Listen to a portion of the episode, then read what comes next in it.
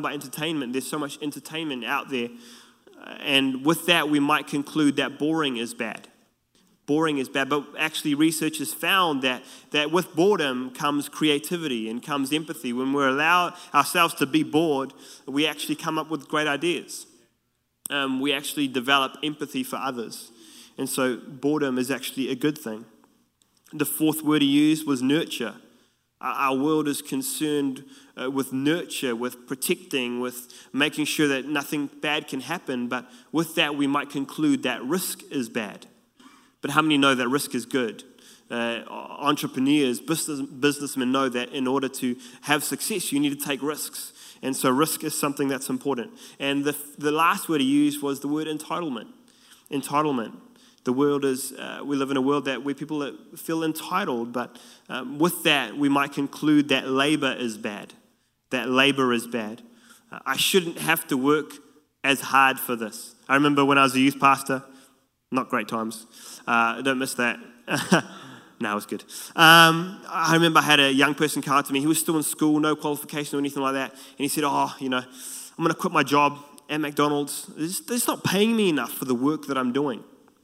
The work's just too hard. I'm like, mm, wow, okay, cool. Uh, uh, the, the truth is, is that, that work is good and that, that labor teaches us things. Uh, you know, when we live in a world that is moving so fast, it in turn uh, causes us to have expectations of our own world that it should be moving fast as well. When our world is moving fast, we feel like our own world should be moving just as fast. It, it can, believe, uh, it can lead us to, to thinking that slow is bad. Uh, but there are some things in life that just take time. Developing a skill takes time. Building a great marriage takes time. Building a business takes time. There's so many things in life that actually just take time. And, you know, the speed of the world around us can cause us to have unrealistic expectations of, of how fast we should be achieving our goals, of where we should be in life in relation to those around us or those on Instagram or social media. It can cause us to um, cause us to question whether we are where we should be. It causes us to have unrealistic expectations. And these unrealistic expectations, when, when unmet, can lead to frustration, can lead to bitterness, can lead to comparison, can lead to feelings of failure and, and even depression. But I really believe that when we realize that actually slow is part of God's plan, actually slow is uh, part of what God is doing, actually God is still working, when we realize that, that the process is part of God's purpose, we can actually find contentment. We can find contentment in knowing that God is working, that actually we're right in God's plan, that actually that God is using us and using the process to, to develop us into who He's created us to be. The, the second thing I believe that we learn from uh, the process is the process produces perseverance. The process produces perseverance. So I think patience and perseverance are a little different. When I think about patience, I think about our attitude while we wait. I think about how do, how do we respond while we're waiting? Are we trying to push ourselves ahead into opportunities that we know we're not ready for? Are we trying to you know, bust down the door of opportunity? Or are we, are we content with, with waiting? Uh, how do we react or respond when we see others around us uh, succeeding? Do we celebrate them or we kind of wish, kind of, you know, secretly wish that we were them or feel like we should be winning when, when, when they are winning instead? I think it's the, the way we, patience is the way we respond to what's happening to the world around us and our attitude while we wait. But I think perseverance is our ability to endure hard stuff. It's our ability to endure hard stuff. It's sticking at something even when it gets difficult. It's sticking at something even when you want to quit. You know, we all have those days where we just want to throw in the towel, we want to quit, where we've kind of had enough. But I think perseverance is learning to just keep walking through and, and not quit, to stick at it, knowing that at the end of it, something, something great is going to come as a result. In fact, Paul in the Bible, he tells us to glory in our sufferings.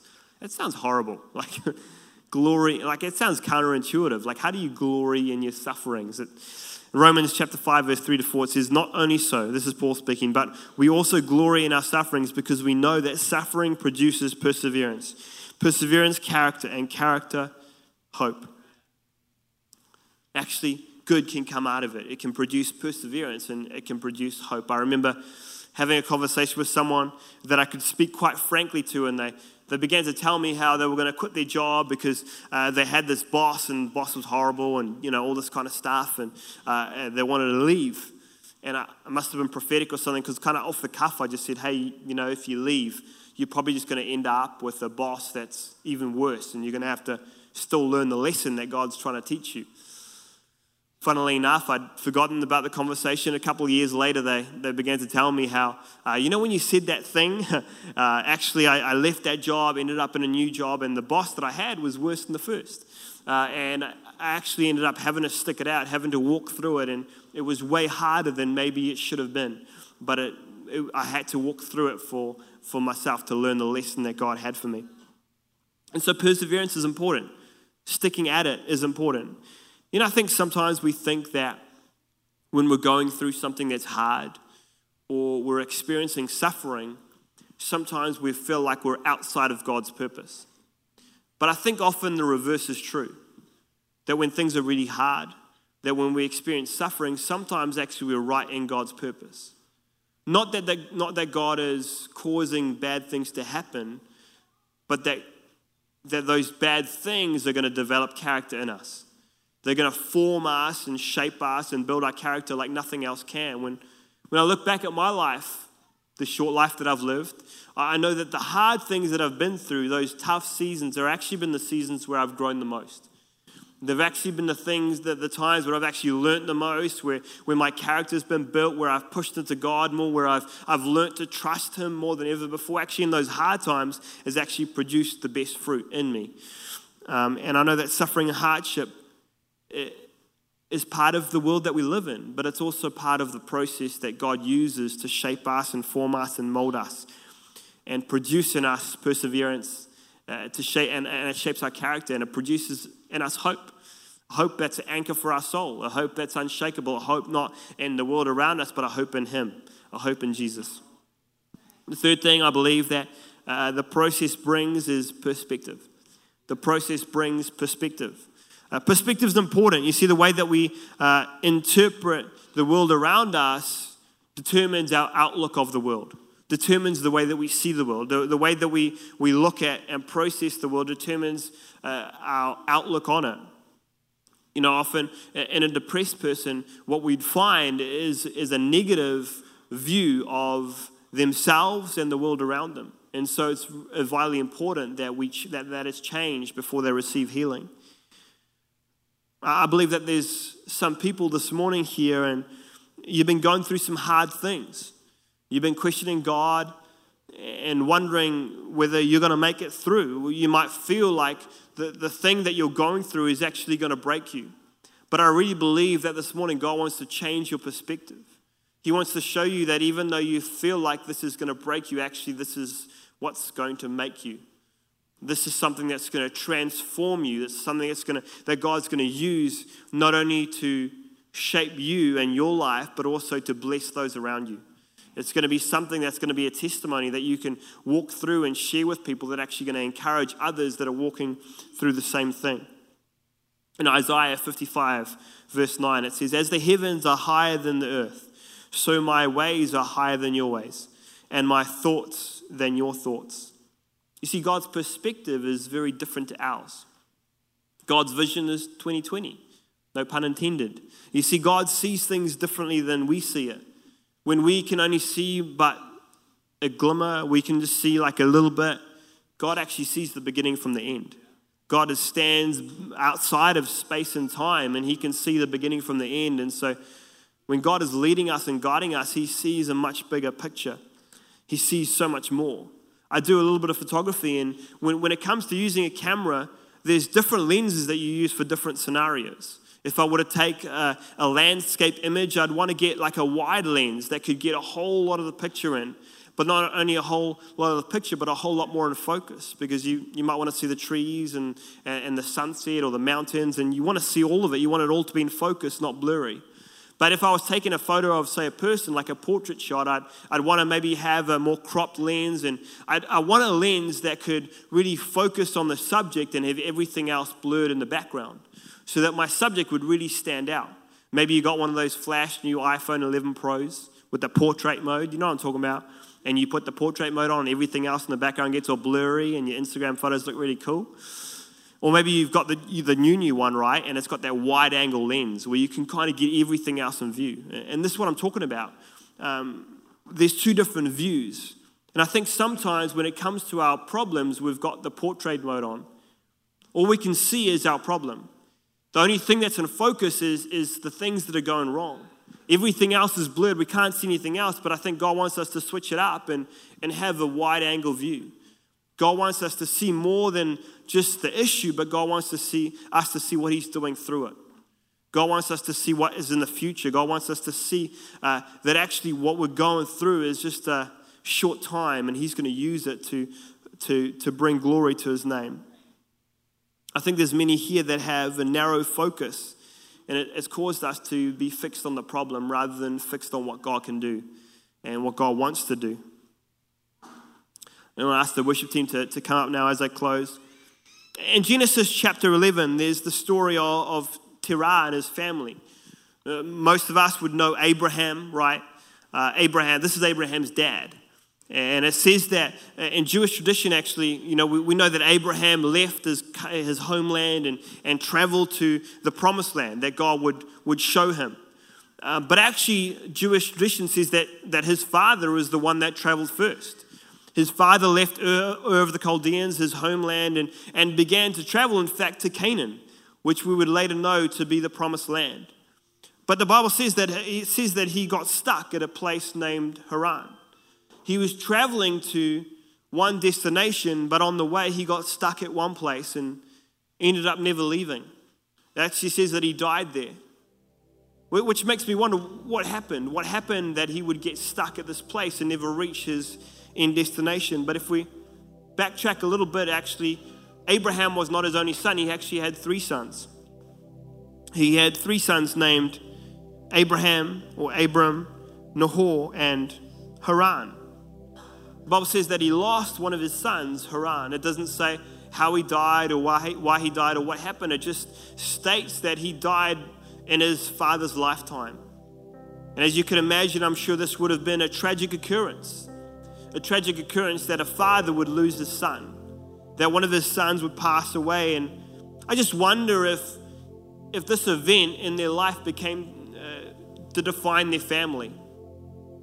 That, that this grief was something that, that, that walked with them, that they could never shake, they could never get past. And I don't think it's a coincidence that when we look at the place where he got stuck, it was the same name as his son's name. Maybe he was traveling through and he came to this place named Haran and it just reminded him of his grief. And he got stuck there. He got stuck in that place. He, the whole family was defined by this one generation, this one lost son. Fast forward a little bit and he passes away, and we see that God calls Abram. And God says, Leave your homeland, leave the place where you live in, and go to the land that I'll show you. And we obviously we might have heard of the vision that he has where God pulls him out of the tent. And he says to Abraham, Look at the stars. Count them. You know, Abraham at this point has no child, has no son. And God pulls him out of the tent and says, Look at the stars. Look how numerous they are. Count them if you can, so will your descendants be.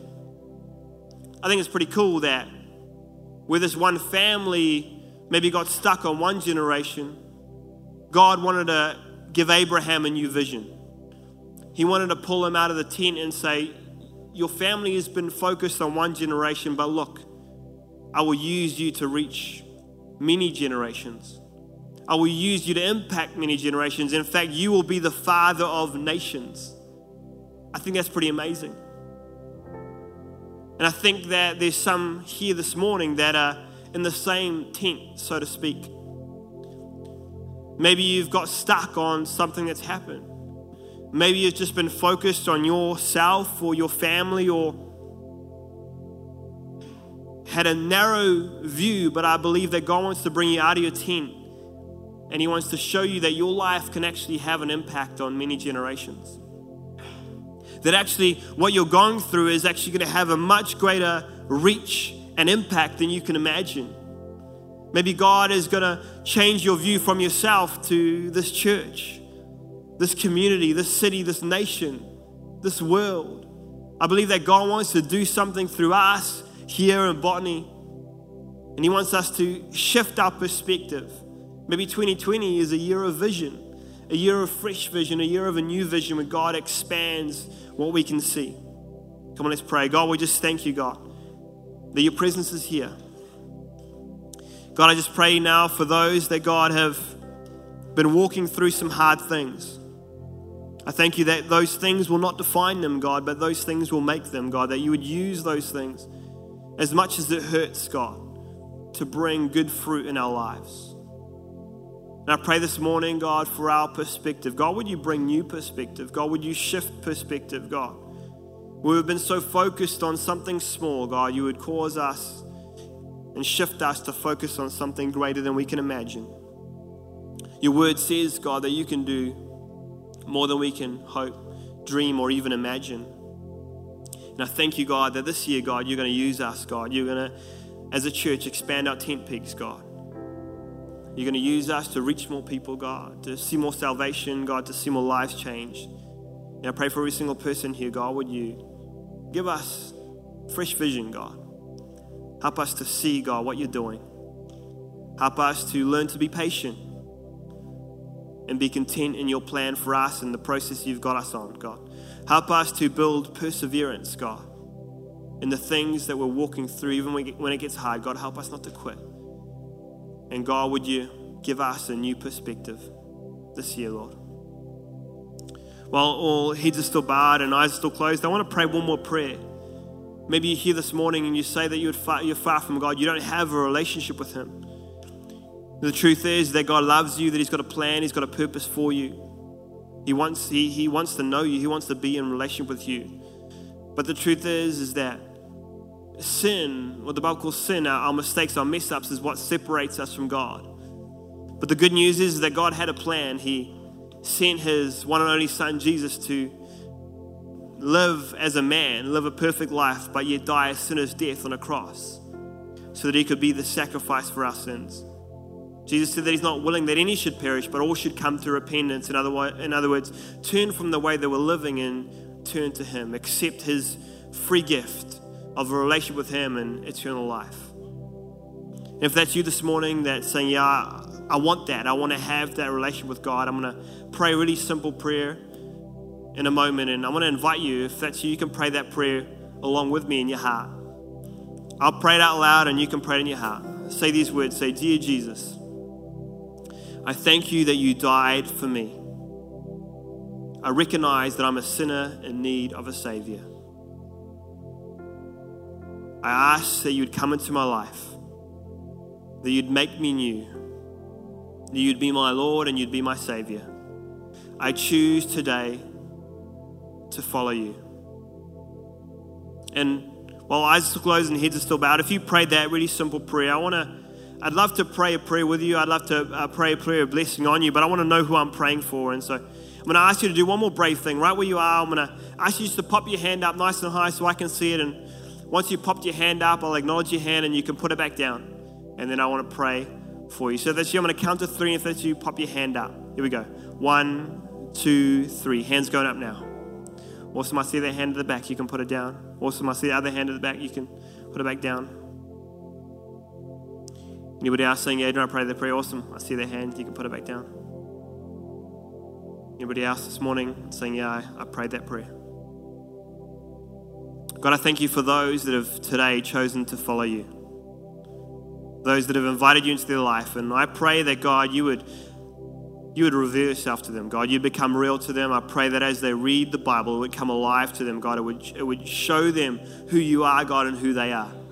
I thank you that your word says that as we draw close to you, God, you draw close to us. And I pray your blessing on them, your hand on them, your leading and your guidance. In Jesus' name, amen. Church, can we celebrate?